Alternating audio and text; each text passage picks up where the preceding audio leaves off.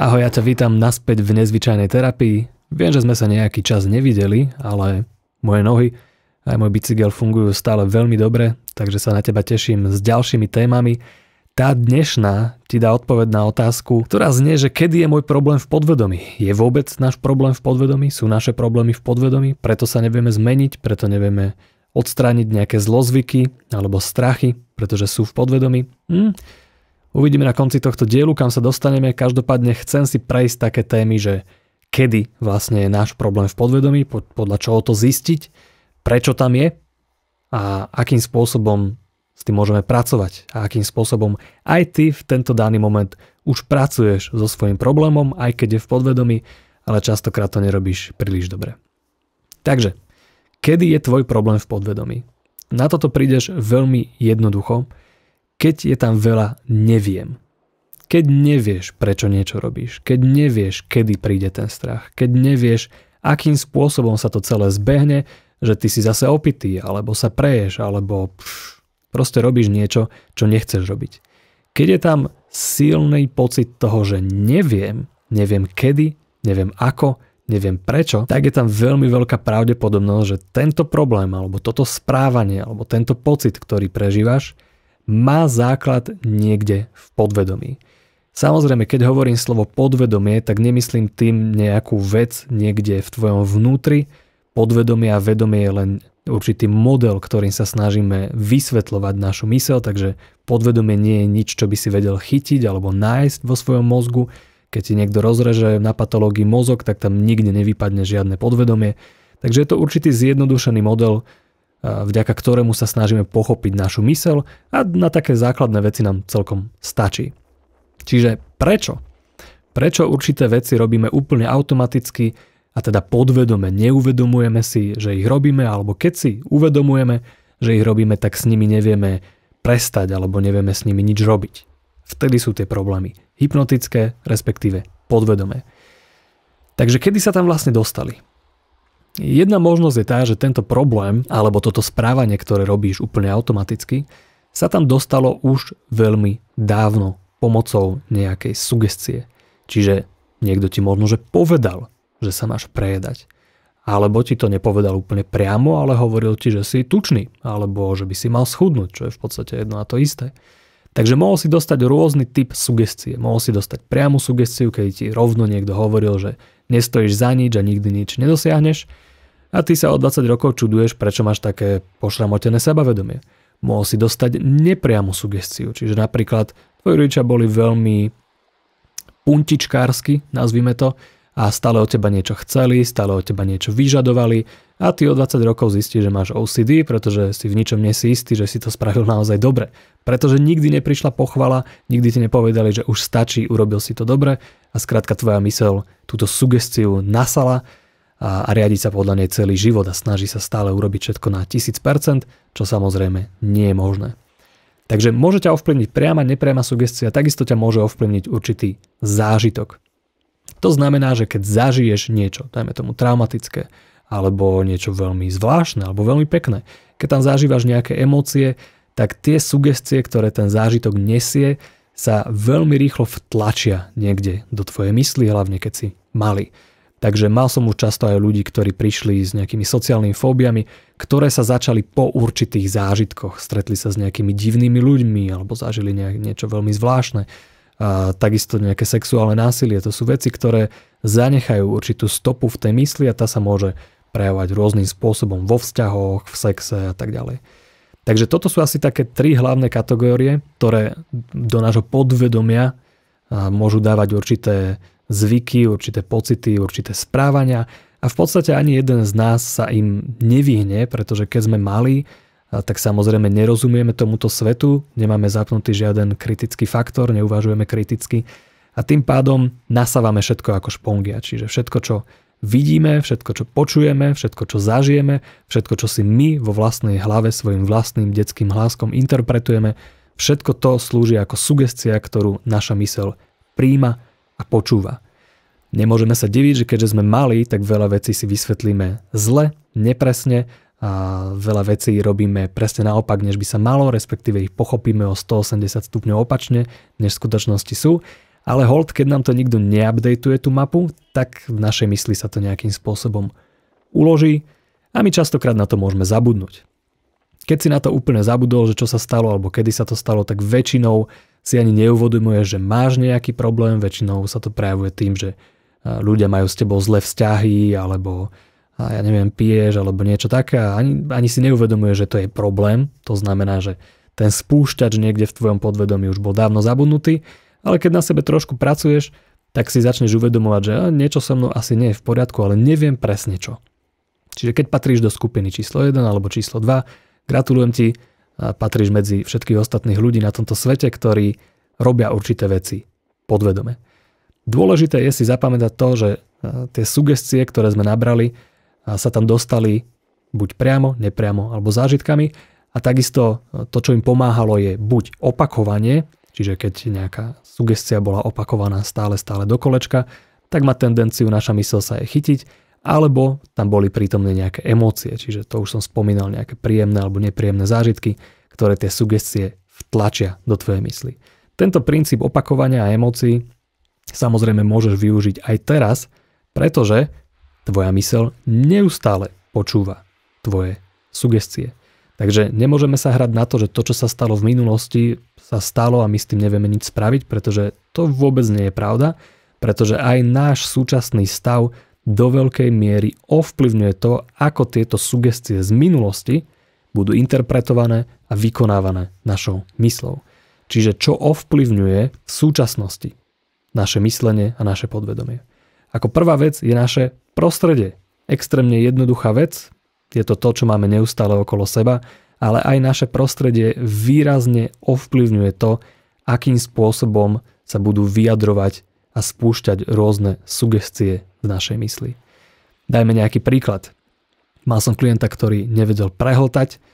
A samozrejme po asi 20 minútach u mňa zistil, že v podstate prehltať vie a že to není žiaden problém. Ale samozrejme, že doma ho čakala partnerka, ktorá bola povedzme to nie je veľmi príjemná, neustále po ňom hučala. Samozrejme tá partnerka bola presne taká istá ako tri partnerky predtým, teda aspoň táto posledná ho nebila a netýrala. Ale keďže si to spojíme s jeho minulosťou, kedy bol tento náš klient bytý a týraný a zneužívaný a tak ďalej, tak je jasné, že keď bude tráviť čas s nejakou partnerkou, ktorá po ňoho bude hučať, že je neschopný, lebo nevie ani zožrať jednu blbú polievku, a tak je jasné, že bude pre neho dosť ťažké prehltať. To by bolo asi aj pre mňa. A druhá nejaká možnosť môže byť tá, respektíve príklad môže byť ten, keď niekto je znásilnený, napríklad svojim susedom, to je niečo, čo by človek očakával, že sa to nedieje až tak často, ale áno, deje sa to. Väčšinou o tom dokonca aj celé okolie vie, ale ľudia si už raz taký, moc to neriešia. Takže pokiaľ u mňa klientka je veselá, nadšená, jej myšlienkové vzorce staré sú úplne rozbité, tak je dosť pravdepodobné, že keď príde naspäť a uvidí ten zvonček s jeho menom a stretne ho vo výťahu, tak ako každý deň, tak je dosť možno, že jej mysel veľmi rýchlo zabudne na tie sugestie, ktoré dostala odo mňa a chytí sa tých starých sugestií, pretože ten útočník je stále na blízku. Takže toto netreba podceňovať. Naše prostredie sa veľmi výrazným spôsobom podiela na tom, ako sa máme. To ale nie je všetko. Samozrejme sme tam aj my, čiže aj naše správanie, myslenie, aj naše sugestie, ktoré si dnes v súčasnosti dávame, do veľkej miery ovplyvňujú to, akým spôsobom sa náš problém, podvedomý problém, ktorý mohol vzniknúť pred 20 rokmi, prejavuje.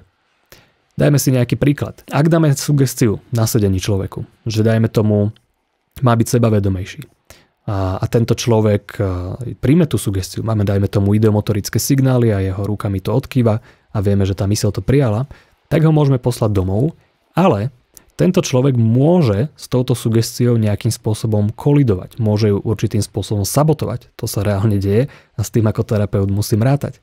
Čiže aké sú tie hlavné spôsoby, ako sa sabotujeme? Prvý, ten najjednoduchší je ten, že máme príliš veľa sugestií.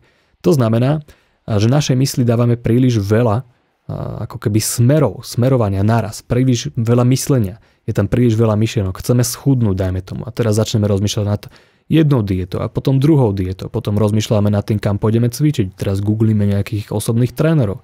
Rozmýšľame nad tým, či lepšie bude hľadovať, alebo jesť 6 krát denne, alebo 2 krát denne, či nasledovať takú štúdiu, alebo onakú štúdiu. A za chvíľu tá naša myseľ je tak preťažená, že, že nevie čo ďalej.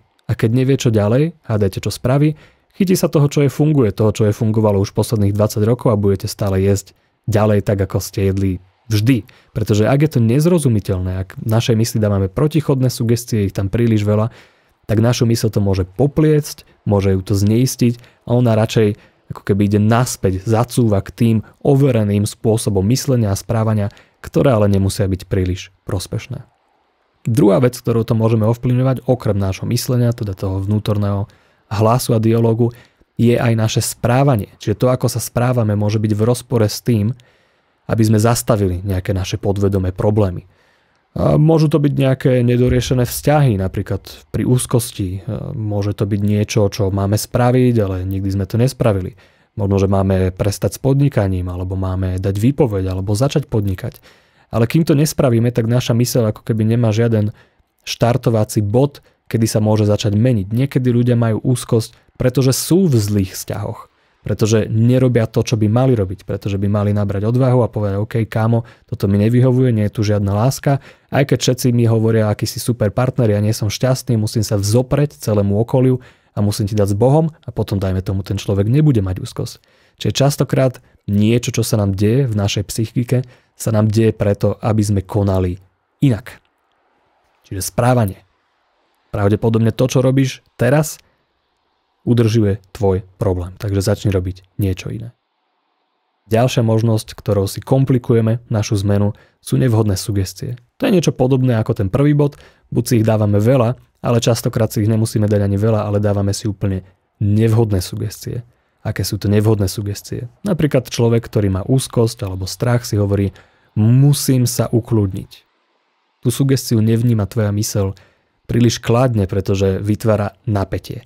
Ty už si napätý, nie si kľudný a ešte prikazuješ svoje mysli, že ukludni sa, musím sa ukludniť. To vytvára ešte väčší stres. Alebo druhá nie prospešná sugestia môže byť, že všetko je v pohode, som uvoľnená. A pritom sa začína panický atak. Tvoja mysl není hlúpa, čiže keď sa ju snažíš presvedčiť o niečom, čo vôbec nie je pravda, tak ona ťa úplne odignoruje a proste pôjde si ďalej, lebo si o tebe asi myslí, že si úplne proste mimo. Posledná vec, ktorou to ľudia zvyknú pokaziť je to, že sú neaktívni, čiže čakajú na nejaký zázrak. Čakajú, že niečo sa stane. Áno, dajme tomu, keď odídu z mojho sedenia, niektorým ľuďom vyslovene musím povedať, aby nič nerobili, aby sa o nič nesnažili, aby len proste si čilovali a tak ďalej. Ale niektorí ľudia tým čakaním ako keby príliš tlačia na svoju mysl. Je to ako keď sa človek ide vyčúrať a niekto by stál za ním a pozeral sa na neho, že ako mu to ide. Niekedy je užitočnejšie ako keby ten svoj pohľad dať preč z tej svojej mysle. Keď niekde idete, absolvujete nejakú terapiu, niekedy je dobre sa niečím rozstýliť, robiť niečo, brať to tak ako, že klíďo píďo, aby sme to príliš ako nehrotili.